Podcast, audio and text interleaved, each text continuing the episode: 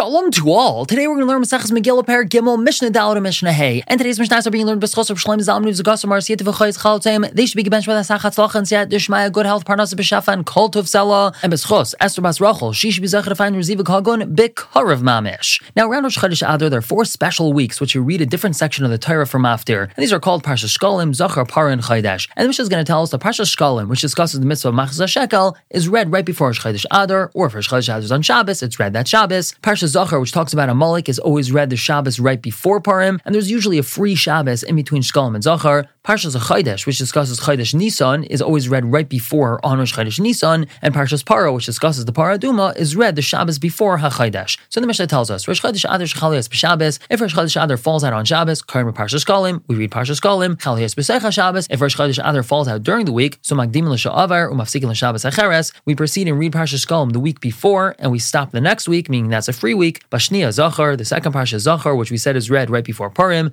Bashlishis, the third Parsha is Paraduma, and Barvi is the fourth Parsha is a Chodesh HaZalachem. Bachamisha is the fifth week, Chazon Chasidron, we go back to the normal Parshas and we don't read anything special for Maftir. And now the Mishnah tells us L'chom Afsikin, we're going to stop the regular reading of the Parsha, or Maftir if it's Shabbos, for any special day or event that might come about. The following, Rosh Chadashim, on Rosh Chodesh we're going to read a different Parsha, B'Chanukah Purim, and Chanukah Purim we also read a special Parsha, B'Tainis on fast days, V'Hamades, and other Mamades, which we discuss in Maseches Tainis, Uvi Yom Kippurim, and when Yom Kippur falls out on Shabbos, Mincha time, we don't read the regular Parsha of the week, rather we read the special Yom Kippur Parsha. And moving on to Mishnah Hey, continuing to talk about special laning days, Pesach Karim.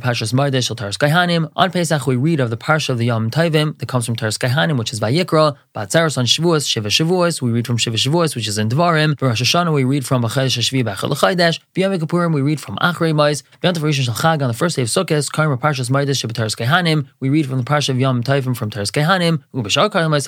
And on all the rest of the days of Sukkot, but Karbanos Chag, we read from Parshas Pinchas regarding all the Karbanos that were brought on that day of Chalamayid. We're going to stop here for the day, but pick up tomorrow with Mishnah Vav, continue to talk about special laning days, and on to Parak Dalad Mishnah Aleph, back to the Megillah. For now, everyone should have a wonderful day.